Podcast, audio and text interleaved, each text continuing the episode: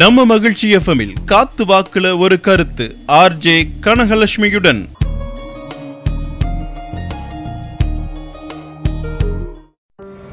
வணக்கம் நேயர்களே, காத்து வாக்குல ஒரு கருத்து நிகழ்ச்சிக்கு உங்களை வரவேற்கிறேன். நான் உங்கள் வானொலி சிநேகிதி கனகலட்சுமி.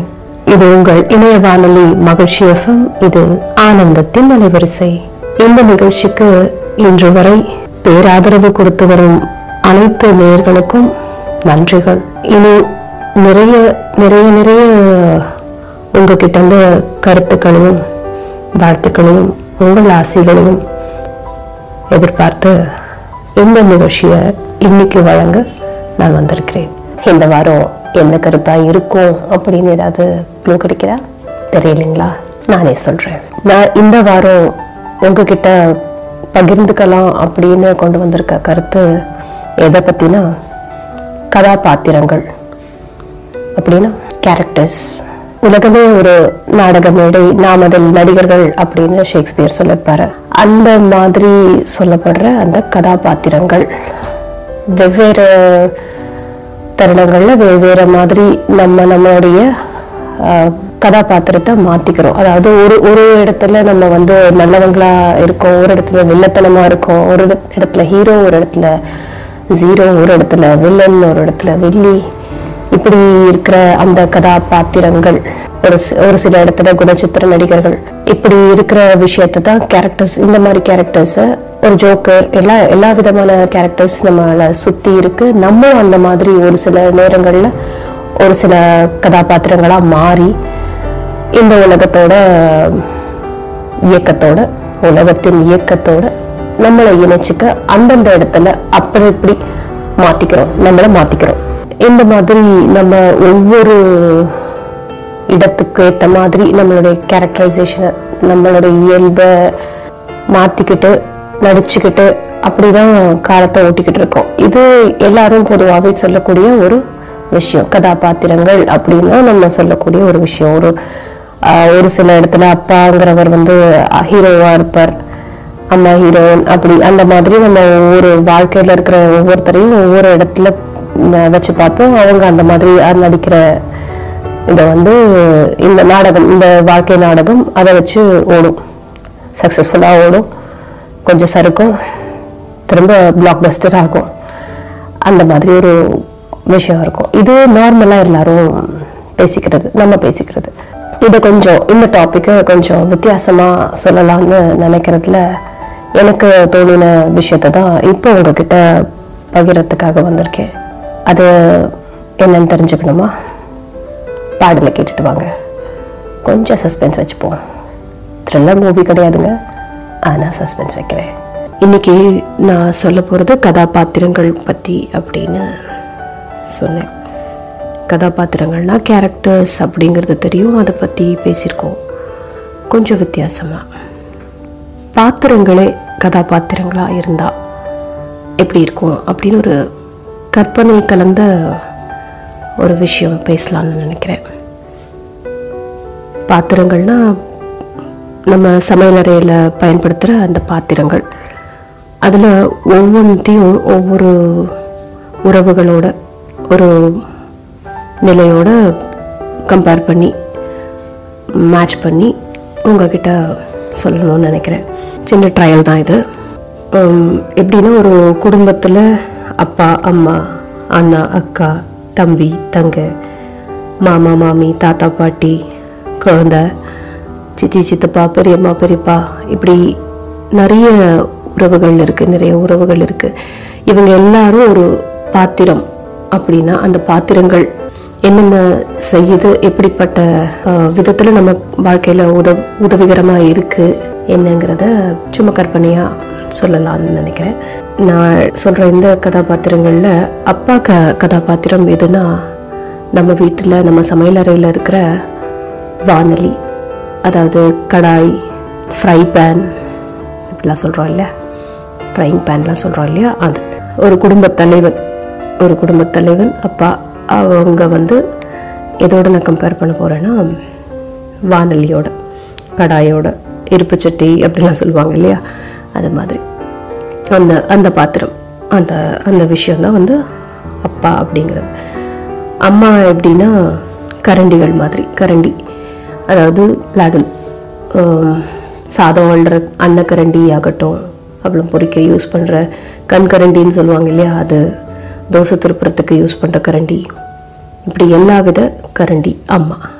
இப்போது இந்த பாத்திரங்கள் ஏன் இப்படி இது இம்பார்ட்டண்ட்டாக நான் இதை பற்றி பேசுகிறேன் அப்படின்னா, ஒரு சமையலறையில் எப்படி வந்து ஒரு நல்ல ஆரோக்கியமான உணவு தயாரிக்கப்பட்டால் அதை நம்ம உட்கொண்டால் எவ்வளவு உடம்புக்கு நல்லது அப்படிங்கிறது மாதிரி தான் இந்த உறவுகள் சரியான சதவிகிதத்தில் அவங்கவங்களோட பங்களிப்பை தந்தால் நம்ம வாழ்க்கை எவ்வளோ அழகாக இருக்கும், எவ்வளோ ஆரோக்கியமான வாழ்வாக இருக்கும் நமக்கு அப்படிங்கிறத இதன் மூலமாக சொல்லலாம் அப்படின்னு நினச்சி தான் இந்த கம்பேரிசன் எடுத்துகிட்டு வந்திருக்கேன். இந்த ஒப்பிடுதல் நான் செய்யலான்னு பார்க்குறேன். அப்பா கேரக்டர், அதாவது குடும்ப தலைவன்கிற கேரக்டர் ஏன் இருப்புச்சட்டி அந்த வானொலியோட சொல்கிறேன் அப்படின்னா, அது பேஸ், அது அந்த பாத்திரம் இல்லைன்னா நீங்கள் வந்து நிறைய மெயின் கோர்ஸ் செய்ய முடியாது, மெயின் டிஷ்ஷஸ் செய்ய முடியாது, சைட் டிஷ்ஷும் அப்படி தான், அது இல்லாமல் செய்ய முடியாது. மற்ற எந்த பாத்திரம் இல்லை கூட, இப்போது ஒரு பானையில் வந்து நீங்கள் வந்து குழம்பு வைக்கலான்னா அப்பளம் பொரிக்க முடியாது, பொரியல் செய்ய முடியாது, கூட்டு கூட அட்ஜஸ்ட் பண்ணி பண்ணலாம். பட் பானை அது ஏன் அதை நான் சொல்லலை அப்படின்னா, இந்த இருப்புச்சட்டி இதுக்கான விஷயமே வேறு, அதனால தான் அதுலேயே இருக்குது. பார்த்திங்களா, இங்கிலீஷில் சொல்லும் போது ஃப்ரையிங் பேன் அப்படின்னு, ஃப்ரை பண்ணுறதுக்காக யூஸ் பண்ணுறாங்க, இருக்கோ இல்லையோ தெரியல.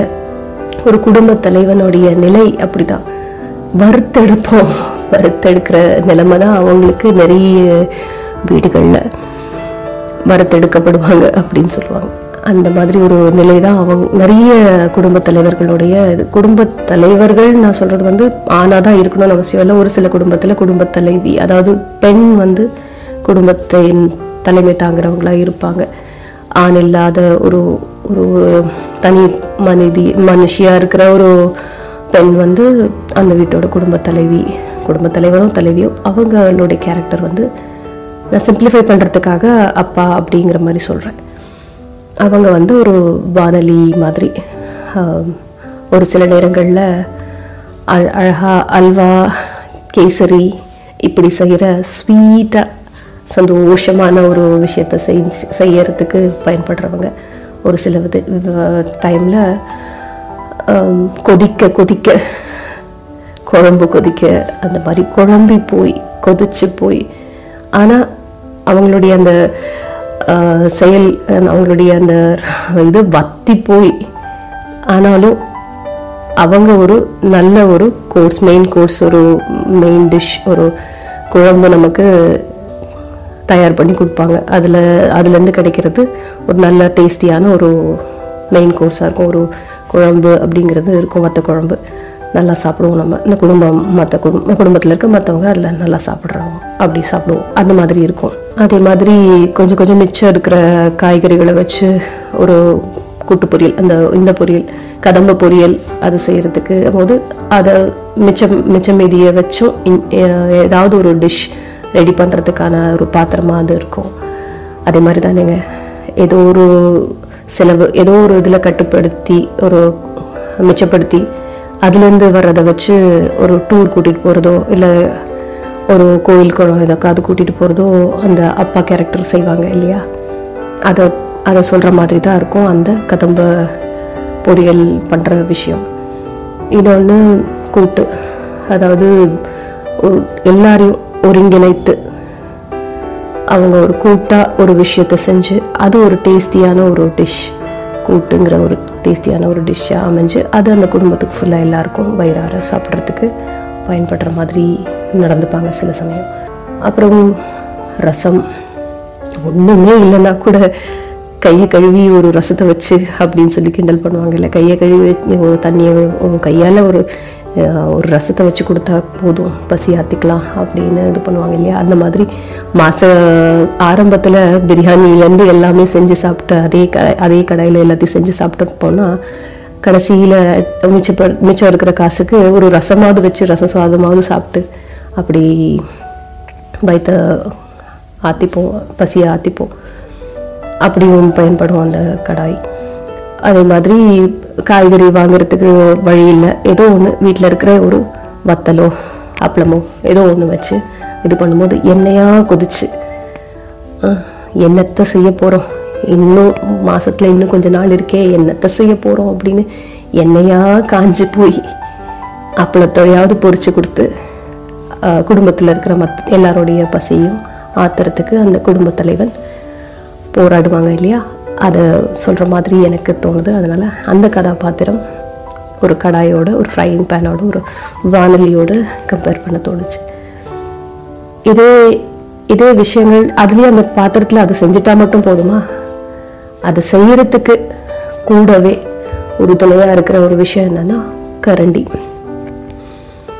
அதாவது அப்பா எல்லாத்தையும் சம்பாதிச்சு கொண்டு வந்து எல்லாம் என்னதான் கொடுத்தாலும் அதை கரெக்டாக மிக்ஸ் பண்ணி எந்த அளவுக்கு ப்ரொபோர்ஷனேட்டாக எந்தெந்த வேலைக்கு எந்தெந்த விஷயத்துக்கு எவ்வளோ செலவு பண்ணால் சரியாக இருக்கும், அந்த குடும்பத்தோட வரவு செலவு எல்லா விஷயத்தையும் கரெக்டாக பார்த்து அதை நேர்த்தியாக கணக்கு பண்ணி அந்தந்த டயத்துக்கு ஏற்ற மாதிரி எல்லாத்தையும் கரெக்டாக எடுத்து சர்வ் பண்ணுறது. முதல்ல ப்ரிப்பேர் பண்ணுறதுக்கு யூஸ் பண்ணுறோம், அதுக்கப்புறம் சர்வ் பண்ணுறதுக்கு யூஸ் பண்ணுறோம், எல்லாத்துக்கும் தேவையானது கரண்டி. அது அம்மா, அம்மாங்கிற கேரக்டர். அதாவது குடும்ப தலைவன் ஒரு விஷயம் செய்கிறாருன்னா அதை சரியாக அந்த குடும்பத்துக்கு பகிர்ந்து செய்கிற தன்மை வந்து மனப்பக்குவம் எல்லா விதமான ஒரு டேலண்ட்டும் இருக்கிறதுங்கிறது அந்த கரண்டிக்குன்னு சொல்லலாம். கரண்டி ஒரு சாதமாகட்டும், ஒரு இதுவாக இருக்கட்டும், ஒரு குழம்பு எடுத்து ஊற்றணும்னா இத்தனை அளவுக்கு ஊற்றினா போகிறோம் அப்படின்னு ஒரு சின்ன கரண்டியாக, ஏன்னா காரமாக இருக்கும் வத்த குழம்பு கொஞ்சம் ஊற்றினா போகிறோம் நிறைய சாப்பிட்றலாம், அது மாதிரி ரசத்தை நிறைய எடுத்து விடணும் ஸோ பெரிய கரண்டியாக, அப்பளம் பொறிக்க ஒரு கரண்டியாக, தோசையை திருப்பி போட ஒரு கரண்டியாக, எதுவாக இருந்தாலும் அந்த சிச்சுவேஷனுக்கு ஏற்ற மாதிரி ஹஸ்பண்ட் சம்பாதிச்சு கொடுக்குறத கரெக்டாக பிள்ளைங்களுக்கும் குடும்பத்தில் இருக்கிற மற்றவங்களுக்கும் கரெக்டாக பகிர்ந்து அந்த சிச்சுவேஷனுக்கு ஏற்ற மாதிரி செய்யக்கூடிய ஒரு தன்மை கொண்டது இந்த கரண்டிகள். கரண்டிகளாக நான் சொல்கிறது அம்மாக்கள் இல்லை குடும்பத் தலைவி. இந்த கதாபாத்திரங்கள் பற்றி தான் இன்னும் பேச போகிறோம். கதாபாத்திரங்களில் மெயின் பாத்திரம் என்னென்னு சொன்னேன், அடுத்து இந்த துணை பாத்திரங்கள்லாம் என்னென்னு சொல்லட்டுமா. இப்போ ஒரு குடும்பத்தில் ஒரு மகன் மகள் எல்லாம் இருப்பாங்க, மகன்கள் மகள்கள் இருக்கலாம் சில வீட்டில். அதில் அண்ணன் அக்கா தம்பி தங்க அப்படி உறவு இருக்கும்போது அதில் அண்ணன்கிறவர் வந்து எப்படின்னா தட்டு மாதிரி, அவரும் அந்தந்த சிச்சுவேஷனுக்கு ஏற்ற மாதிரி ஒரு ஸ்நாக்ஸ் பிளேட்டில் ஆரம்பித்து ஒரு ஒரு பாத்திரத்தை மூடுற சின்ன சின்ன ஒரு டம்ளரை மூடுற ஒரு சின்ன தட்டில் ஆரம்பித்து கடைசியில் தாம்பாளம் வரைக்கும் அவருடைய ரோலும் மாறிக்கிட்டே இருக்கும்.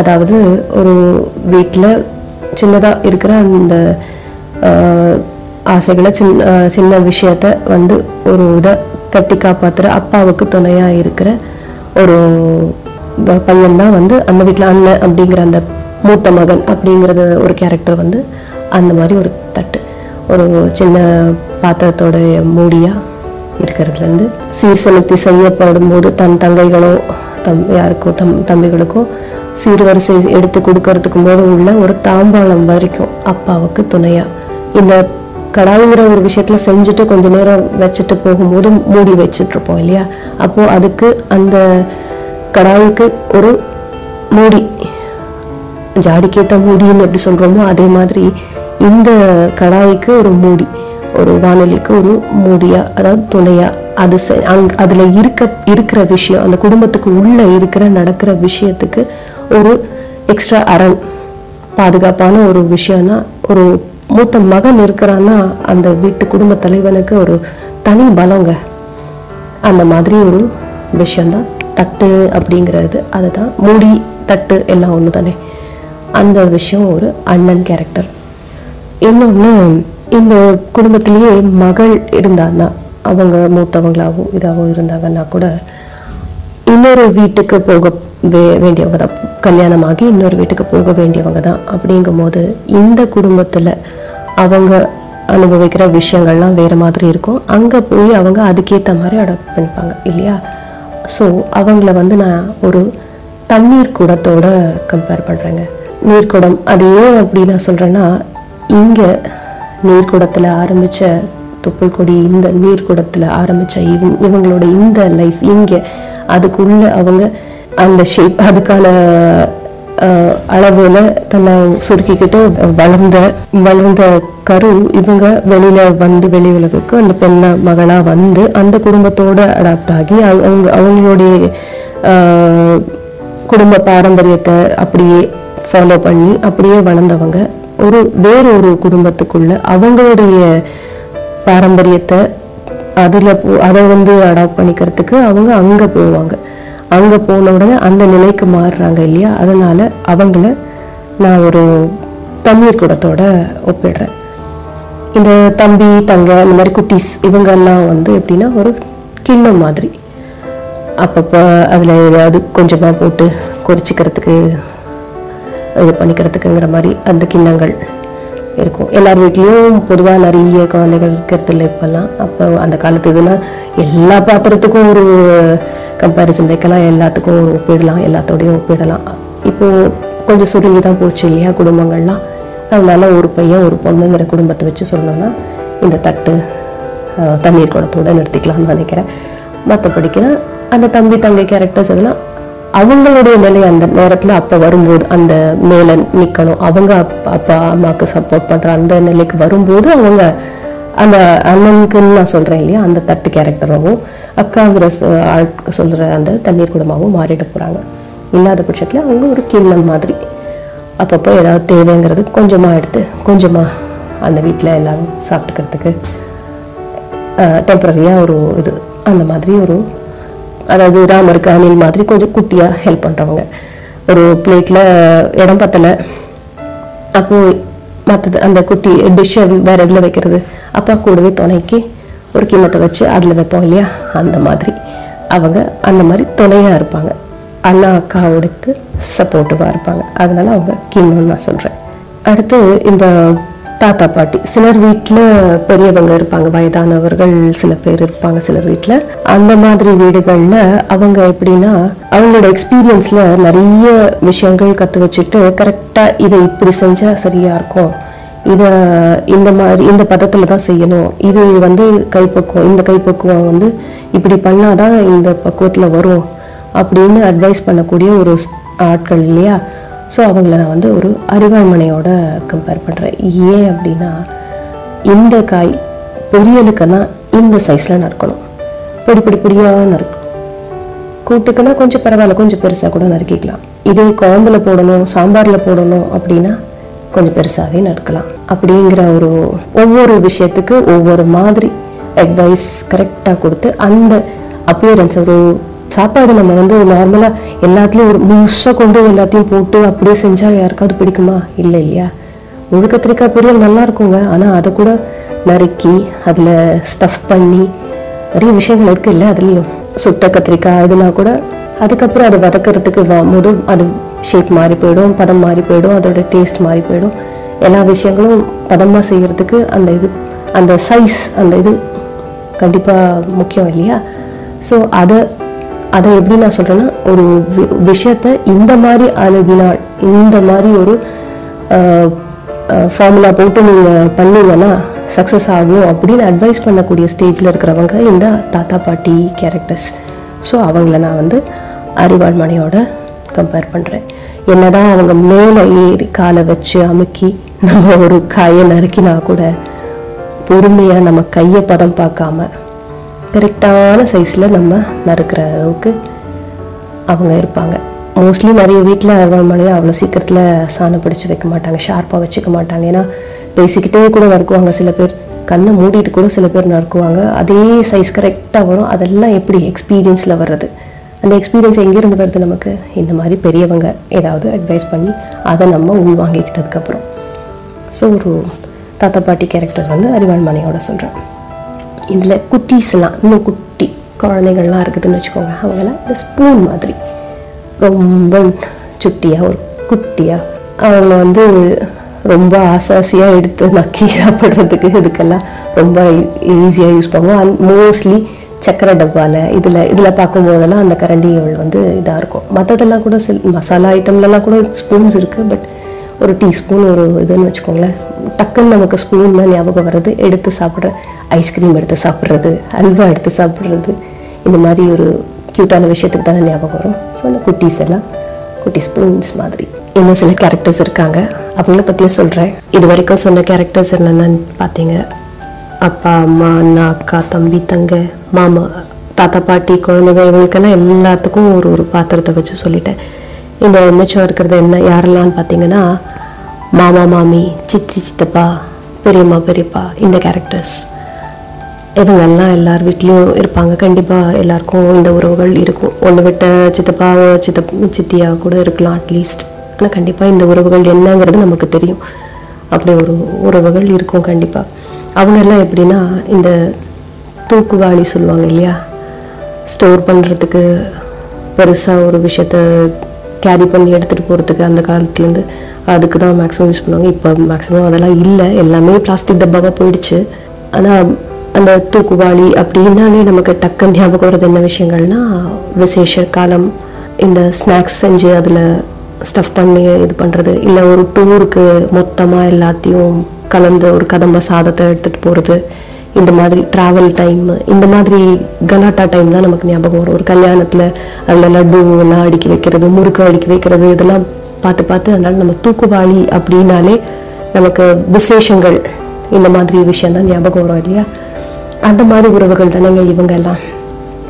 ஒரு குடும்பத்தில் ஒரு விசேஷம்னு வச்சுக்கோங்களேன், முதல்ல அந்த வீட்டில் இருக்கிற அம்மா சைடில் இருக்கிற அந்த தாய் மாமா அவங்க அந்த மாமி அவங்கெல்லாம் தான் முன்னாடி ஓடி வந்து எல்லாத்துலேயும் தோல் கொடுத்து ஒரு இது பண்ணுவாங்க. இப்போது அந்த வானொலி அந்த கரண்டி எல்லாம் இணைந்து செய்கிற அந்த விஷயத்த அழகாக ஸ்டோர் பண்ணி கெட்டு போகாமல் ஸ்டோர் பண்ணி அந்த விசேஷ நேரத்தில் அதை பயன்படுத்துறதுக்கு அந்த தூக்குவாளி கரெக்டாக அங்கே வந்து சேர்ந்துடும்.